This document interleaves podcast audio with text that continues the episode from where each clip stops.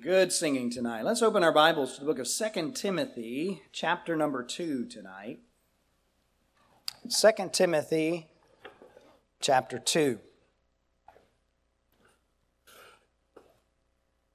How many of you have ever had a problem? Okay? How many of you have never had a problem? All right, just a few of you. All right? If you've never had a problem before, then the message tonight may not make much sense to you. But if you have ever had a problem, especially a spiritual problem, then I think the message tonight could be a great help to you. 2 Timothy chapter 2, and I want to look tonight at verses 24, 25, and 26 on the topic of solving spiritual problems spiritually. Solving spiritual problems spiritually.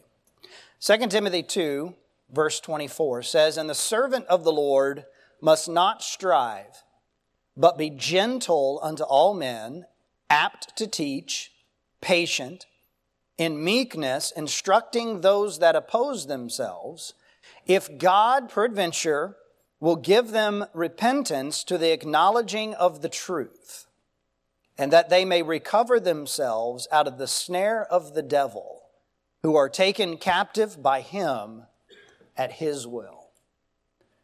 Let's go to the Lord in prayer. Father, I pray for your help during this time as we look into your word. We know that we need the Holy Spirit to be our teacher, to guide us into the truth, and to help us truly understand the instructions of your word and put them into practice in our lives. And so, Lord, I pray that that would happen as we look at this passage of Scripture, as we consider our role in solving spiritual problems. Lord, that we would put these, this information and these instructions into action, that we might be a blessing to others and we might glorify your name through it. And I pray these things in Jesus' name. Amen. The book of Second Timothy was, as best we can tell, the last book that the Apostle Paul wrote. It was a letter to a young man named Timothy, who was one of Paul's um, young men that he had trained in the ministry. And in this letter, he was giving him some very specific instructions and really final instructions about doing the work of the ministry. It's one of the pastoral epistles, we call it, because it was instructions given to a young man, younger man, who was in, in the ministry of, of pastoring. However, in the book, uh, there are lots of instructions that apply to all Christians. And so don't think that because you may not be a pastor that none of this applies to you. No, it applies to every believer equally, but there's sometimes a special emphasis on the role of a pastor. And such is the, uh, is the case when we come to 2 Timothy chapter 2 in these verses that we've read tonight, as he says to Timothy that the servant of the Lord must not strive, but be gentle unto all men. He was addressing a man who was a pastor, and so the idea of being a servant of the Lord had a certain significance for him. But what I want you to understand as we begin tonight is that every Christian is a servant of the Lord doesn't necessarily mean only those who are called into ministry for as a full-time occupation or full-time vocation. But every Christian is to be serving the Lord. Romans chapter 12 says we're supposed to be not slothful in business, fervent in spirit, serving the Lord. And so the instructions that are given here apply to every single Christian. Now, there are a couple of preliminary truths that I want to very quickly go through before we look at the, the, uh, uh, the meat of this text tonight so that, so that we're all on the same page in understanding why it's so important. First of all, I want to remind you that as brothers and sisters in Christ, we have certain duties to one another. In fact, throughout the New Testament, you find a number of commands to the church that is framed in that language of one another. Where there's a lot of things that we're supposed to do for one another. We're supposed to be kindly affectioned to one another. We're supposed to love one another. We're supposed to show hospitality to one another, and so on and so forth. Well, one of the duties that we have as Christians is to help each other out when there's sin or wrong beliefs. As Christians, we have a duty to confront other Christians in loving rebuke. Turn over to, keep your finger in 2 Timothy 2, and turn to the Old Testament book of Leviticus for just a moment. You know, for a lot of people, they hear the word rebuke, and all of a sudden, the, the you know the, the hair stands up on the back of their neck. It's just like it's it's one of those words that almost instantly puts us on guard because none of us likes the idea of being rebuked. And there's just this connotation in our minds that it's always harsh, it's always bad, it's always negative. And I think that's something that ought to change. I think as Christians, we need to realize that rebuke given and rebuke received is actually an expression of love when done correctly. Luke chapter 19, or not Luke, Leviticus, excuse me. Leviticus chapter 19 Leviticus chapter 19 and verse number 17. Notice what this verse says. It says, Thou shalt not hate thy brother in thine heart. Thou shalt in any wise rebuke thy neighbor and not suffer sin upon him. Now, these are connected in thought. These are not two separate commands. This is a connected idea here. When the Lord says, to us as the people of God. Though this was written to Israel, God's people in the Old Testament, it also applies to us who are saved, God's people today. Thou shalt not hate thy brother in thine heart. Now, right there, each of us would probably readily agree. We understand that. Yes. We're supposed to love one another. In fact, we talked about that last Sunday night from John chapter 13, verses 34 and 35. We have a responsibility to love one another. So when the Lord says, don't hate your brother in your heart, we would easily say, yes, we understand we should do that. But the verse continues on, and it says, thou shalt, so here's the positive command, do not hate your brother, but you shall, thou shalt in any wise rebuke thy neighbor and not suffer sin upon him. Did you know that refusing to help your brother, your neighbor, a fellow Christian who has sin in their life, refusing to help them, is actually an act of hatred? I know we don't think about it like that often. We think it, at worst it's just neutral. But what this verse is saying here is that it is an act of love to not suffer sin in your neighbor or in your brother. It is an act of love to gently, kindly, and in a Christ-like manner rebuke them. To rebuke simply means to point out, hey, this isn't right. And to do it for their good, to truly have their best interest at heart. We need to be reminded and understand that tonight. There's a second truth I, I want us to make sure we're, we're clear about as we get into this tonight, and that is this exhortation and admonition are the responsibilities of the entire body of Christ, not just a select few.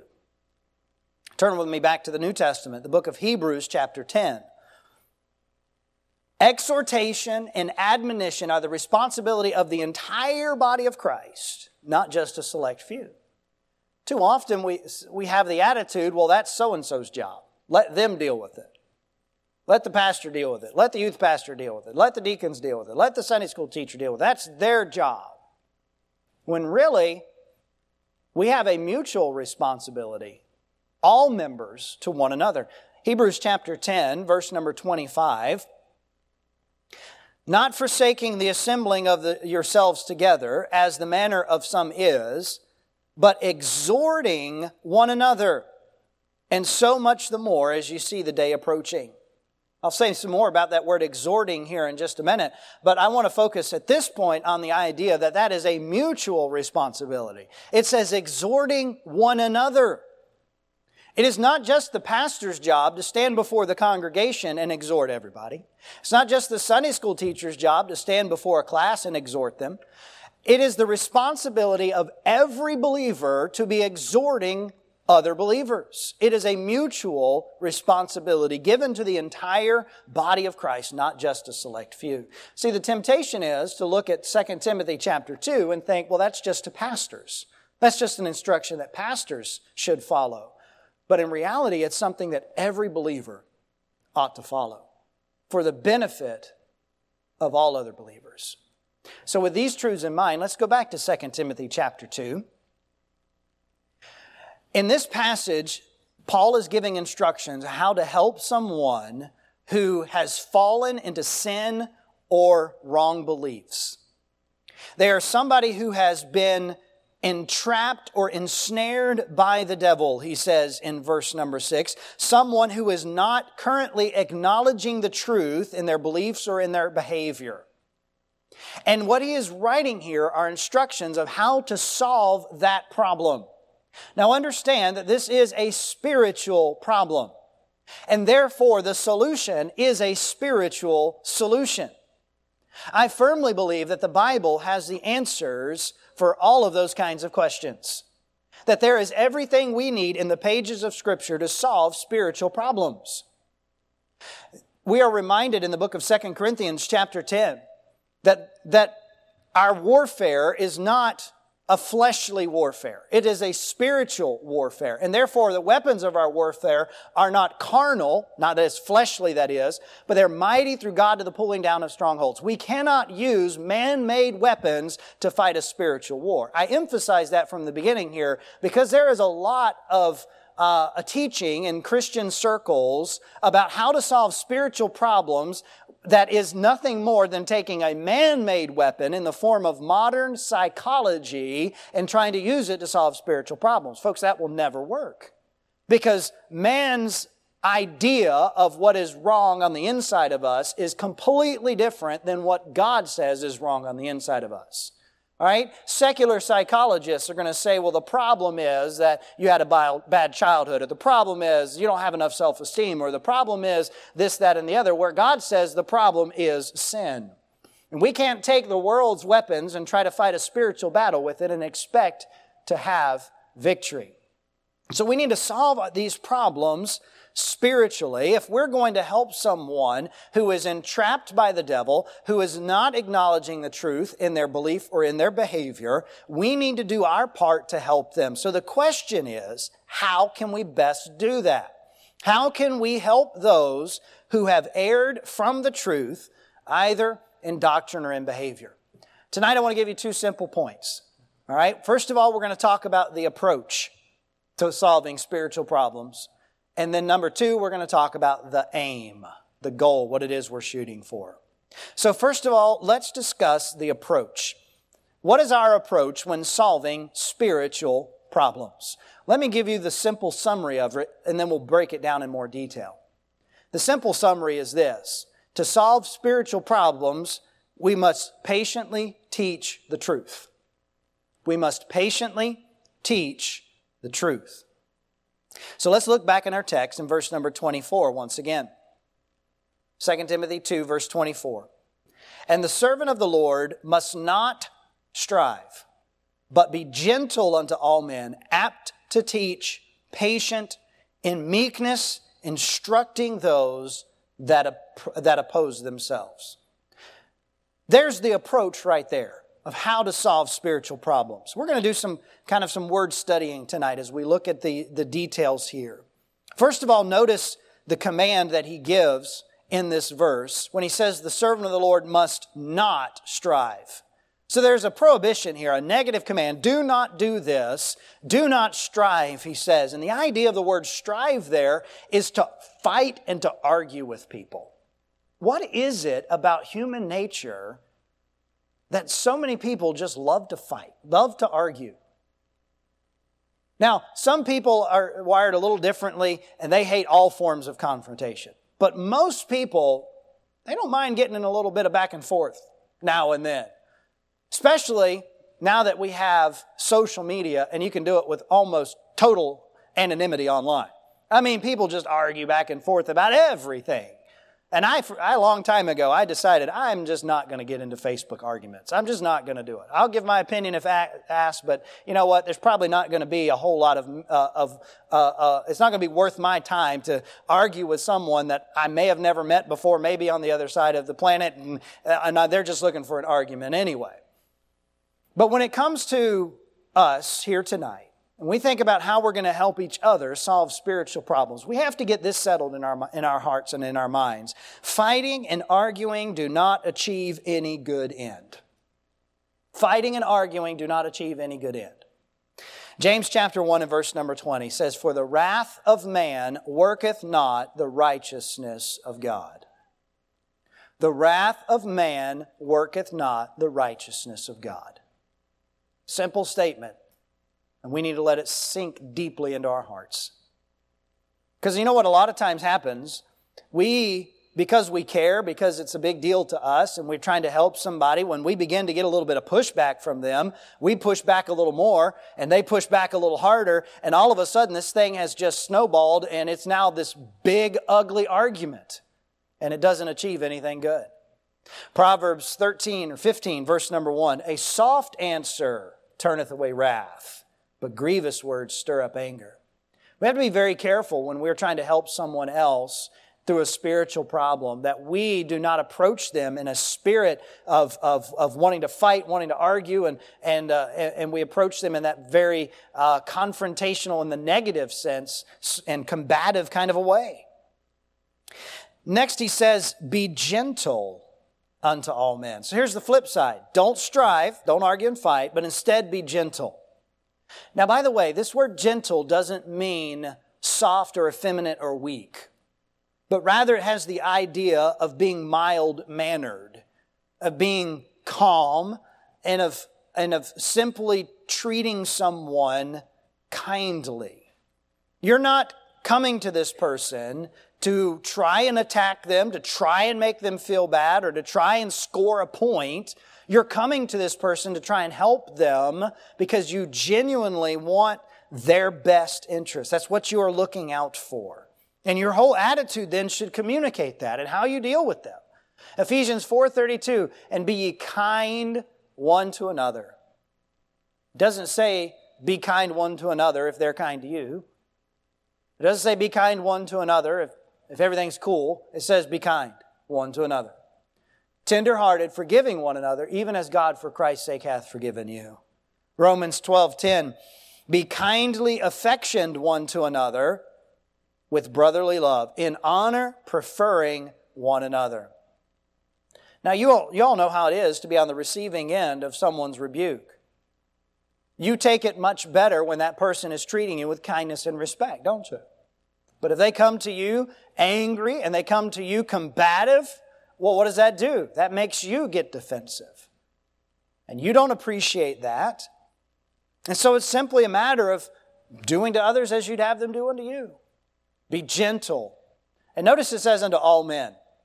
And this is in the context of people who are contradicting themselves, people who are opposing the truth, people who are ensnared by the devil. In general, these are people who may not be acting like they ought to act. They may be saying and doing things that really irk you, but you still should be gentle to them. Next, it says we're to be, we're to be apt to teach. Apt to teach. And here's really the heart of how, how we handle this problem. This person's not acknowledging the truth. This person's in the snare of the devil. What they need is to learn or be reminded of what is true. And so if we're going to help them, we have to teach them. We have to instruct them, is the other word that is used in verse number 25, of what, in what the truth is. If we take that responsibility to instruct those who oppose themselves, then we have to be prepared to teach the truth. What that means is we, number one, have to know the truth. Number two, we have to be able to help that other person know and understand the truth. You know what this means? It means that we got to be able to do something more than just quote a Bible verse at them. Now, you may not expect to hear me say things like that.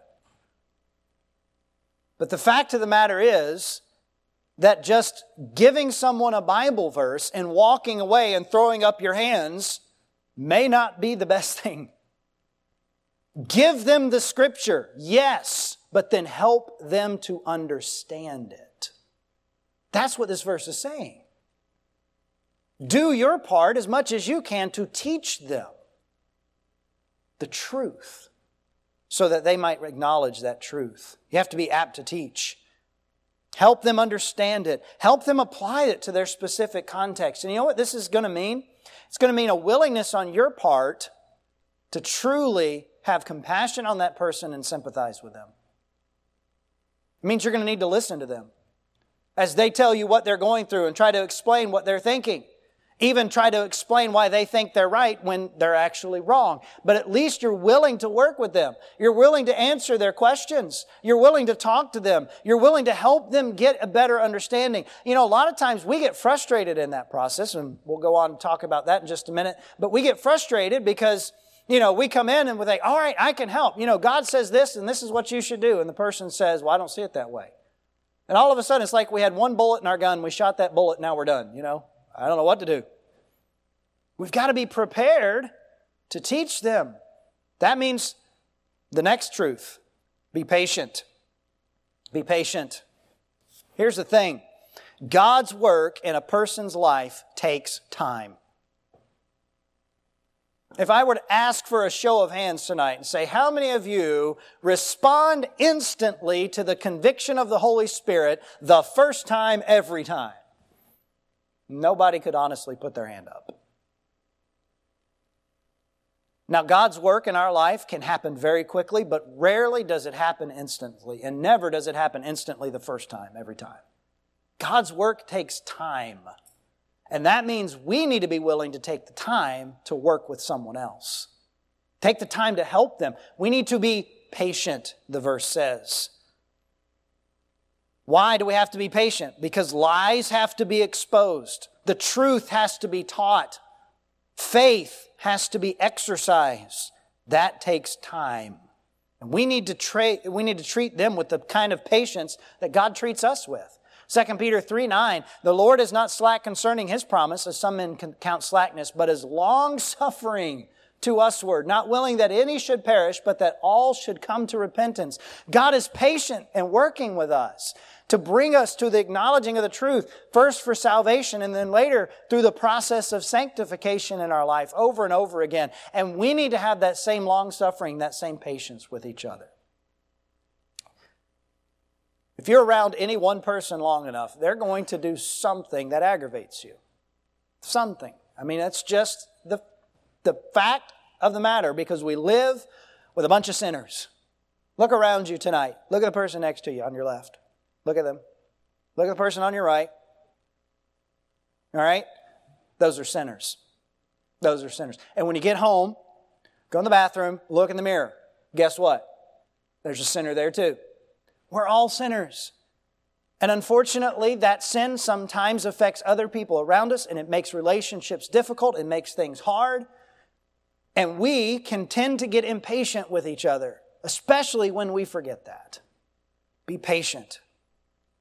Let me add this that we need to be patient in drawing conclusions about whatever this problem is a person may be going through.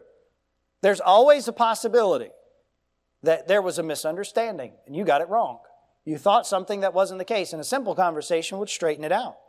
So be patient in drawing conclusions. Don't answer a matter before you've heard it. Don't rely on gossip. Don't rely on hearsay. Proverbs 18, 13, he that answereth the matter before he heareth it, it's folly and shame unto him. Talking about the approach to solving spiritual problems. You need to be patient. You need to be apt to teach. Be gentle unto all men. Do not strive. And then finally, Notice that verse 25 says, in meekness, instructing those that oppose themselves. You understand tonight that a sinning Christian is a walking contradiction? A sinning Christian is a walking contradiction. Christians should not sin, but we do.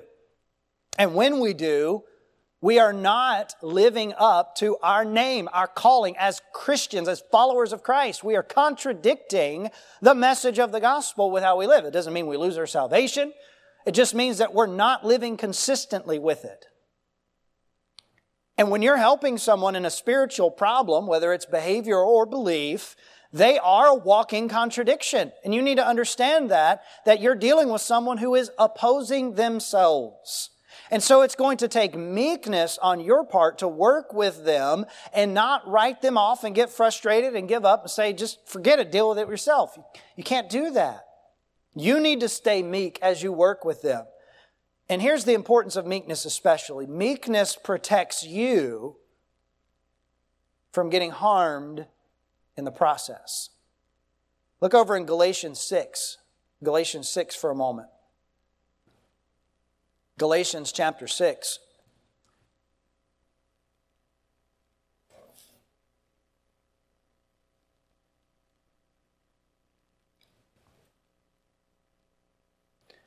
Galatians 6 and verse number 1 Brethren, if a man be overtaken in a fault, you which are spiritual, restore such an one in a spirit of, what's that next word?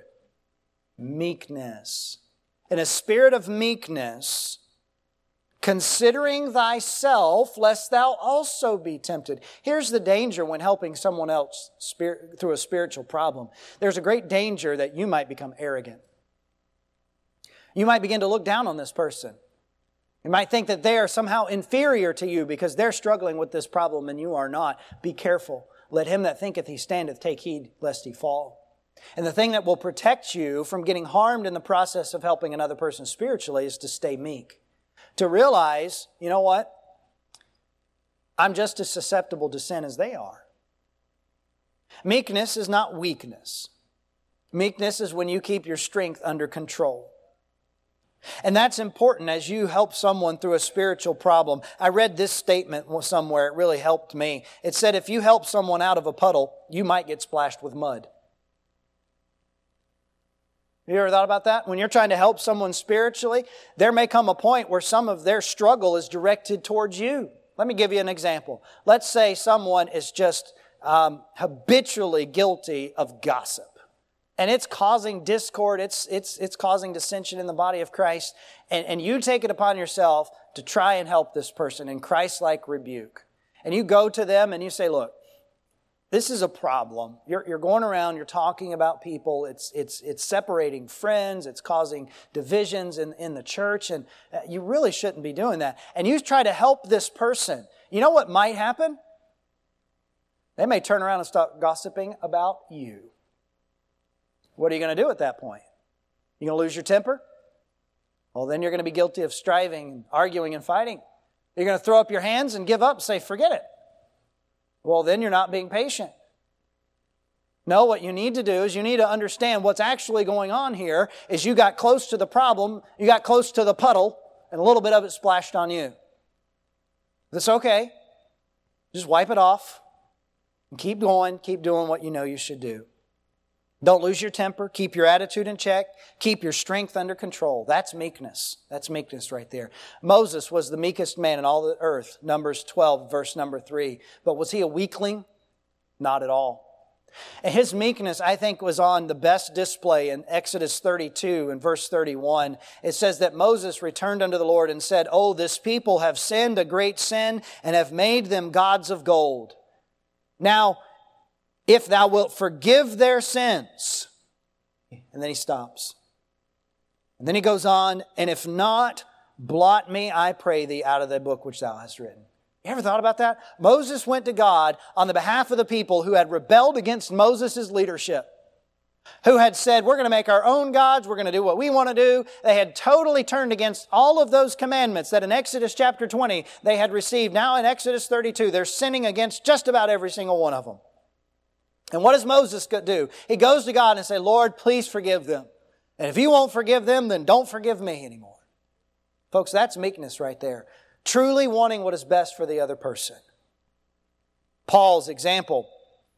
It was in Romans 9 and verse number 3 when he said, For I could wish that myself were accursed from Christ for my brethren, my kinsmen, according to the flesh. That was their heart. That was their attitude. I want more than anything else for that person to be right with God. That's the approach. So notice with me number two, the aim. The aim. What is our goal here? In solving spiritual problems spiritually. What are we what are we hoping for? What are we shooting for? Well, verse 25 and verse 26 tells us what that is.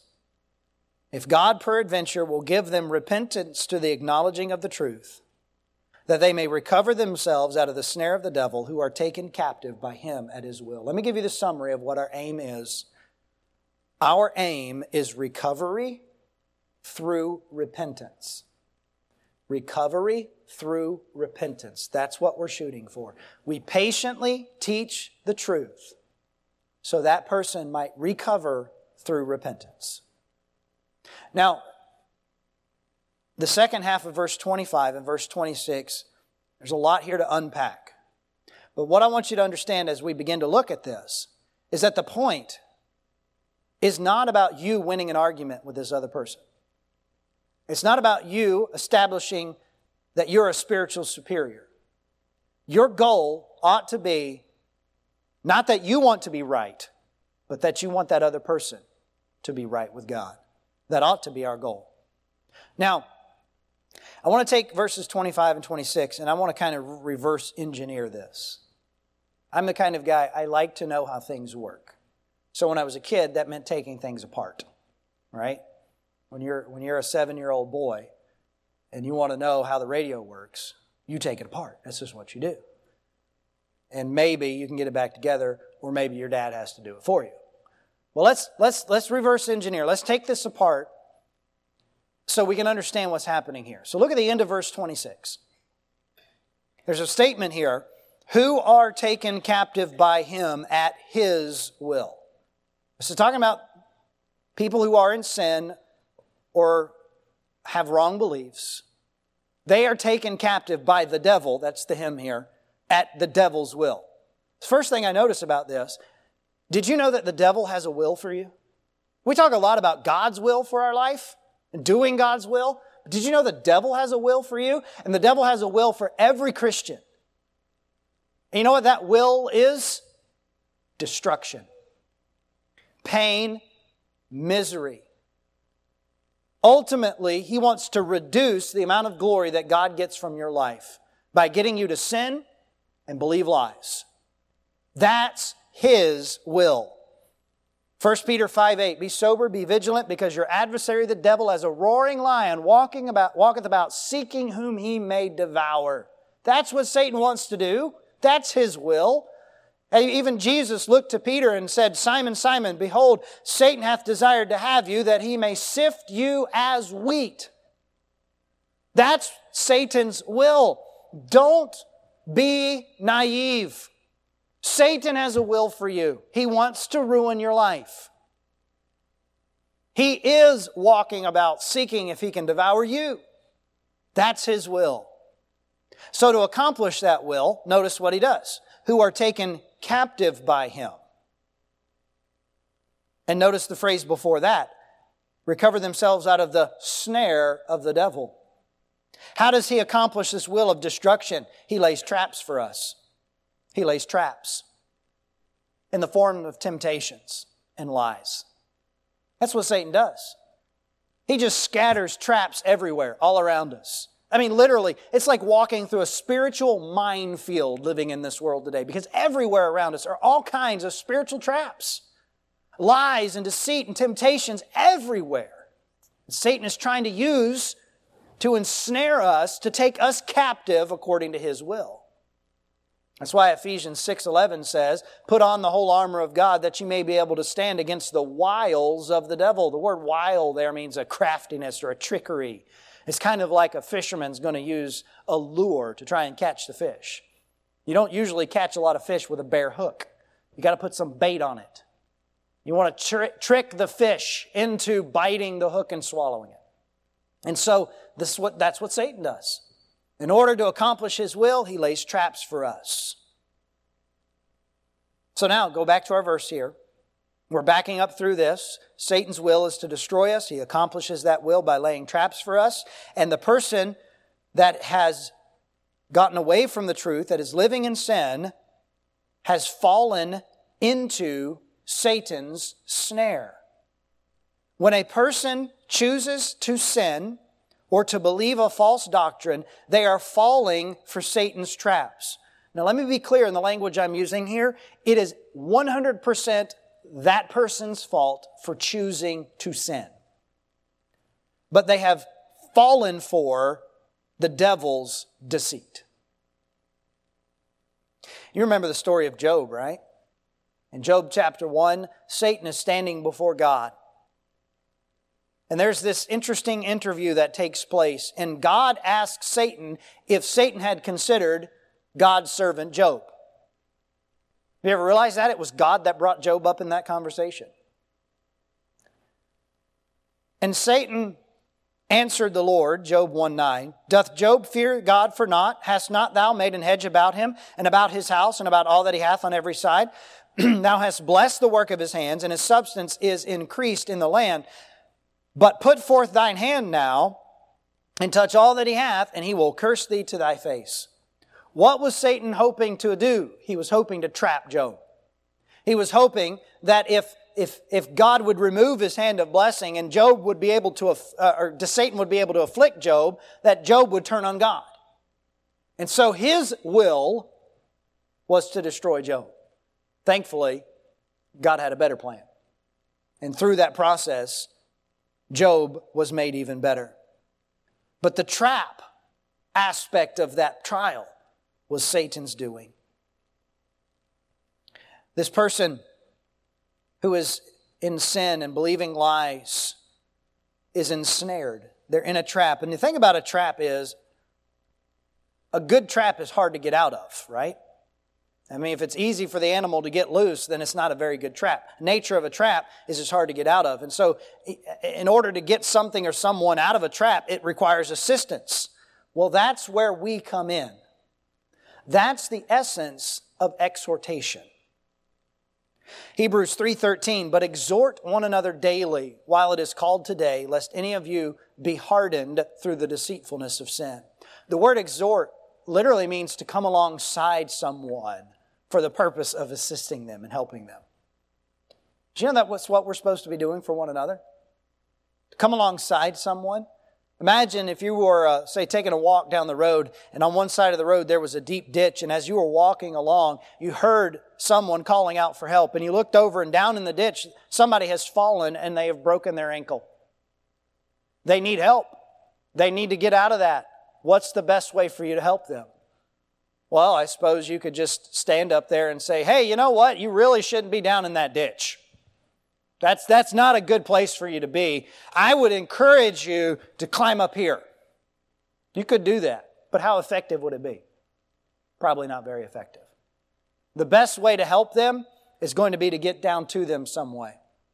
To go down and get alongside them and physically help them out. That's the word exhort. It's not standing up on our spiritual mountain peak and saying, You shouldn't be down there. It's going down and helping them up. And the person who's in a snare doesn't need somebody to come along and say, you know what, you shouldn't be in that snare. They need somebody that's going to come along and say, let me help you out. Let me help you out of it. But Hebrews 3:13 adds this, lest any of you be hardened through the deceitfulness of sin. There's a truth that gets overlooked in that verse, that a failure to exhort can result in someone's heart being hardened.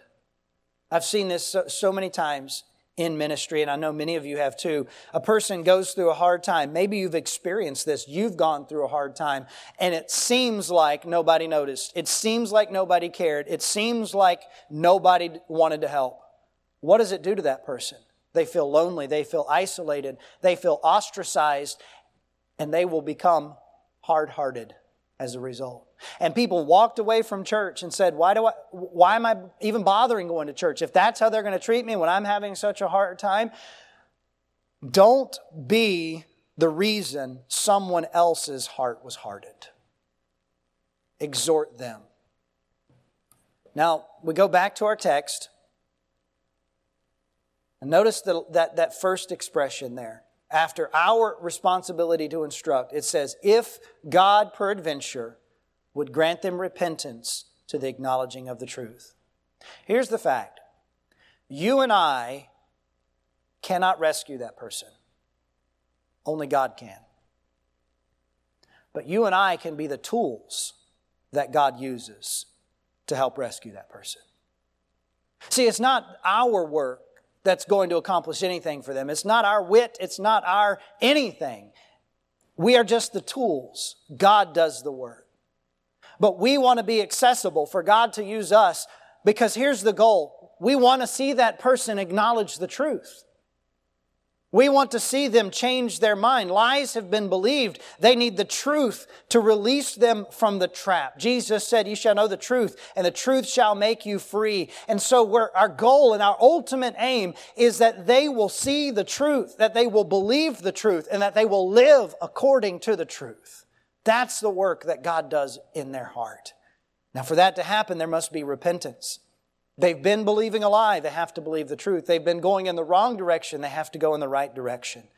Repentance is a change of mind that results in a change of direction. And God is, works in someone's life to bring them to the point of repentance. That is God's work. Repentance is not a work, understand. It is a work that God does in us, but we have a responsibility to yield to that work. When God says, here's the truth, we decide whether we believe it. When God says this is the right way, we decide whether or not we go that way. And our goal should be to be the instrument God uses to bring them to that point of repentance. 2 Corinthians 7 9, Paul said, Now I rejoice not that you were made sorry, but that you sorrowed to repentance. For ye were made sorry after a godly manner, that ye might receive damage by us and nothing. We want to see this person repent. And you know what? In that process, they may be sad. Sometimes they need to be sad because they've been sinning, they've been believing lies, and it's caused a lot of problems. They ought to be sad about that. But we don't approach them to make them sad, we approach them to give them the truth so that they might recover. Our aim is to be the instruments that God can use to rebuke that erring brother or sister and teach them the truth. You know, sometimes these kinds of things take place in a formal setting, a specific meeting called for a specific purpose. But you know, many times these kinds of encounters are more informal. That as we interact with one another, as we build relationships with one another, we have opportunity to address issues that may come up. And it doesn't have to be a big deal. It can be a simple thing, brief conversation, slight adjustment, and we go on with life. Sometimes, however, they are big issues that need to be addressed in a big way. But many times, they're just little things that we need to be willing to help someone who is ensnared by the devil. I look at this passage and I, I think really a good way to sum it up is this there can be no recovery without repentance, and there will be no repentance without rebuke. That loving, Christ like confrontation of a sin.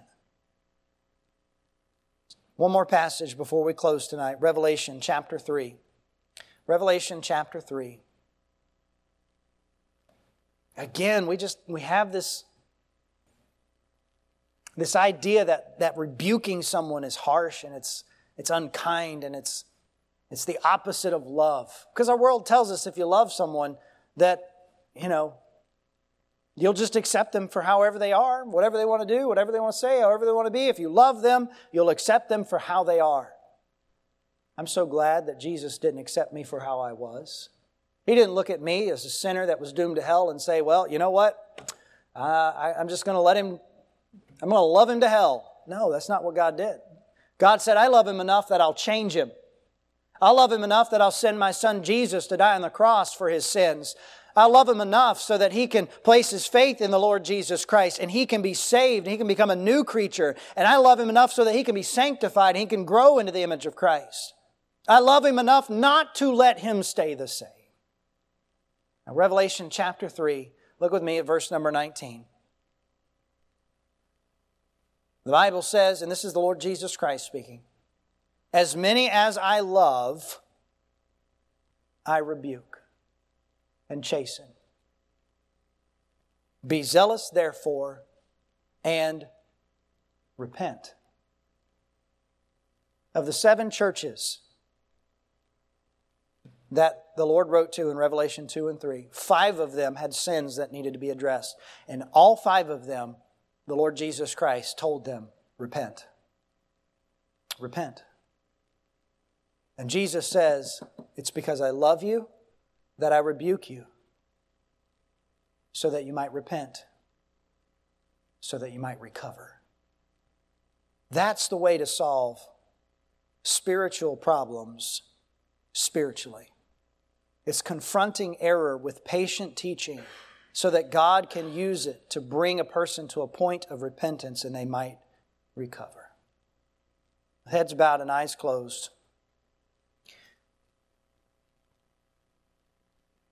In just a moment, we're going to have a hymn of invitation.